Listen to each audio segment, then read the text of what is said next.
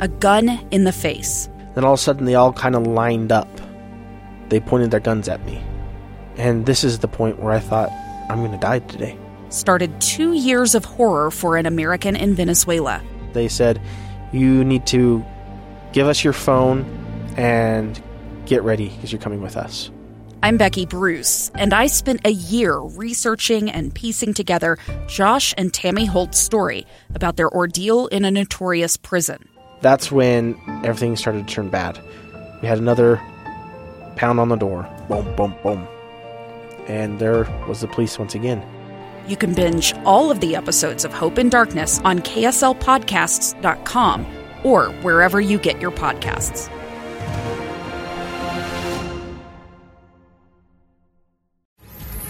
Inside Sources. Inside Sources. Utah's source for exclusive access and insights behind the news. Here's the opinion page editor of the Deseret News, Boyd Matheson, on KSL News Radio 102.7 FM and 1160 AM. Welcome, everyone, to Inside Sources here on KSL News Radio. Great to be with you today. I am Boyd Matheson, opinion editor at the Deseret News. And as always, we got a lot of ground to cover in the fastest 60 minutes of radio.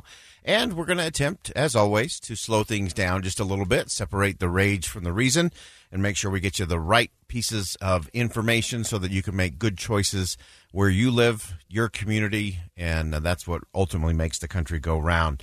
Uh, so we got uh, some some great things for you today. You really want to stick with us through the entire hour today. Uh, we're going to deal with a little bit of the the news of the day, the politics of the day, right off the bat, and then we're going to shift gears. We're going to talk about. Uh, the seven habits uh, in uncertain times. We're going to have Scott Miller from Franklin Covey is going to join us at eleven twenty and share with you some things that you can do to help make sure that you're being productive and effective, and that you're responding appropriately to the information that's coming in and the things that we're being asked to do that are a little different than normal. Uh, so you don't want to miss that today. And then also at eleven thirty five today.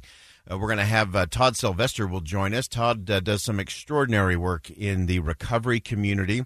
And this is an area that we really haven't talked about. Uh, those who have either been addicted or dependent, uh, who have been in uh, Alcoholics Anonymous or other different programs, uh, during a situation like this, isolation is always tough when you are in recovery. Uncertainty is always tough when you're in recovery. And Todd's going to give us some great strategies, both if you are someone in recovery or you know someone uh, and I think we all know someone in recovery, and so we're going to get some real practical, tactical things there at 11:35. You do not want to miss that today. And then we're going to round out the day talking about security and how you actually make your own security, and how life really is a uh, a grand adventure. And even if that adventure is within the walls of your own home or between the space between your two ears, uh, we're going to talk about that kind of security. So, a lot of positives to get to today, uh, some really important things to discuss, and we're going to make sure that we uh, deal with the news of the day and any breaking news in the process. So, let's jump right to Washington, D.C. As of this moment, we still. We still do not have a stimulus package by Congress. Uh, the dithering and quibbling and uh, political antics continue to go on in our nation's capital, although it does appear that some progress has been made over the last 24 hours. But I, I want to go through this because this drives me bananas. Uh, here we are in a an ultimate crisis in the country in terms of a situation where government clearly has a role to play, and government is not playing that role and not doing it very well.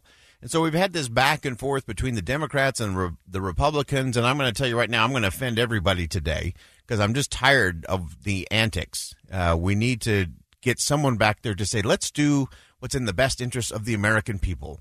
Not for politics, not for party, not for partisanship, not for fundraising. I mean, I got fundraising emails even this morning while Mitch McConnell was delivering a very positive, optimistic uh, message from the floor of the Senate. Uh, his reelection campaign sent me a fundraising email blasting how awful Chuck Schumer is and how terrible the Democrats are and how we can't allow them to put their progressive agenda back in Washington and on and on. And Nancy Pelosi did the same thing. I have emails from from everybody because everybody emails me, uh, even though I never donate. But it's fascinating to watch that even in the midst of them trying to put on a happy face and say, "Hey, we're coming together," they're really not. And so, how can you have trust in a negotiation if you don't trust the other side? Or if you're so busy lambasting the other side or raising money off of demonizing the other side, uh, that's wrong. And that's the problem we have in Washington. So from yesterday, uh, here's Mitch McConnell on the floor of the United States Senate uh, talking about what the Democrats are trying to do. Tax credits for solar energy and wind energy, provisions to force employers to give special new treatment to big labor. And listen to this new emission standards for the airlines. Okay, so he's saying, "Hey, this is uh, this is all about uh, you know what's what the Democrats' agenda is. This is not about uh, doing the right thing."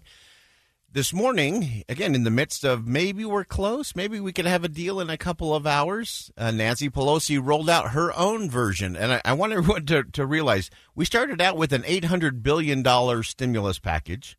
Uh, it soon ballooned to $2 trillion, 2 trillion with a T. And then Nancy Pelosi last night unveiled her stimulus package, 1,000 plus pages, $2.5 trillion price tag. And here's what she said. Today, therefore, I'm calling on President Trump to abandon his lawsuit seeking to strike down the Affordable Care Act.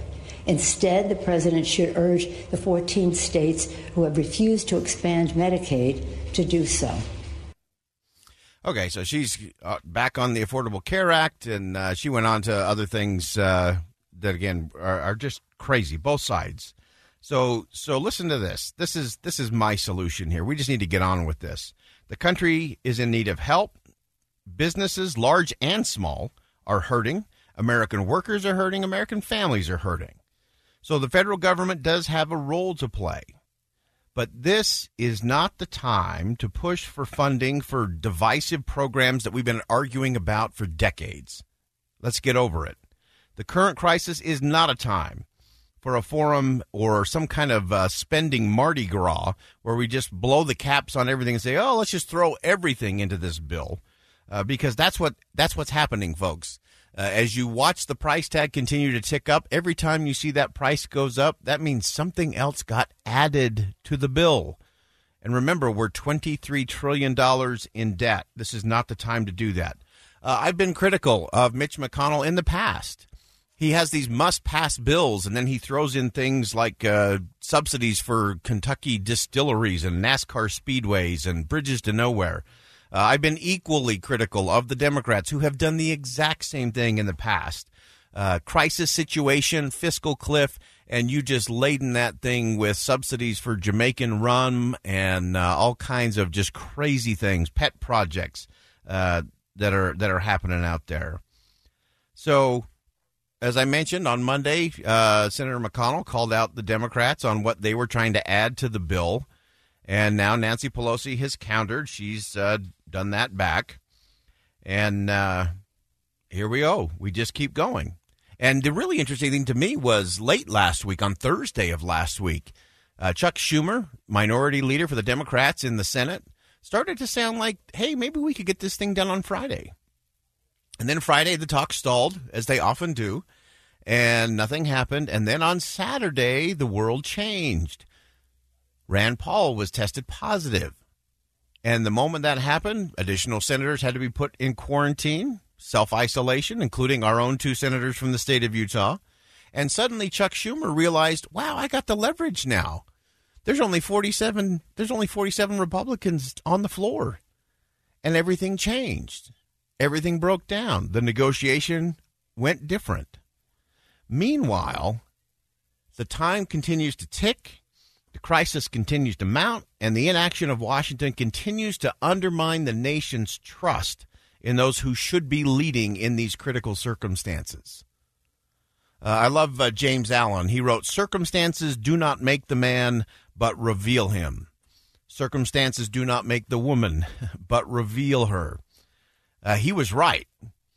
And the women and the men of the Senate and the House should take note. The American people do not like what is being revealed about our leaders in these circumstances.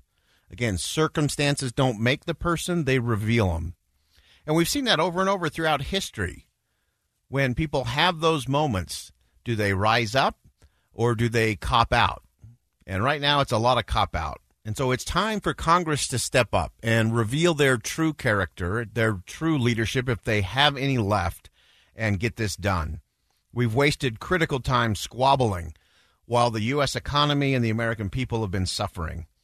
And as I mentioned before, people continue to lose confidence. We've lost trust in our leaders, and we got to get that back. And so here's what needs to happen today. We need to get this thing done today. President Trump should call out the leaders of both parties and demand action on behalf of the American people. That's step one. Then I believe the president should send Vice President Mike Pence across the street and put him in the chair to preside over the United States Senate, and he should call for the bill to be passed by unanimous consent. Let's not dither about votes anymore. Let's do this by unanimous consent. Let's send a message to the nation and to the world that we are united as a country, as a government, and we're going to do what's right for the people. Because a unanimous passage would send an extraordinary message to the country, and it would provide provide the help to the people Congress is supposed to be leading. Ultimately, it's the character of Congress that is being revealed in these circumstances and we should expect more. We should get more as citizens of this country. All right, time to step aside. When we come back, Scott Miller will join us. We're going to talk about the seven habits in uncertain times like today. Don't go anywhere. You don't want to miss this on KSL News Radio. I'm Dave Cawley, investigative journalist and host of the podcast Cold. Don't miss Cold's new season 3, where I look into the unsolved disappearance of Sheree Warren, a woman last seen leaving her job at a Salt Lake City office in 1985. Police cast suspicion on Sheree's estranged husband and boyfriend, but never made any arrests or recovered Sheree's remains. Find Cold Season 3, The Search for Sheree, anywhere you get your podcasts.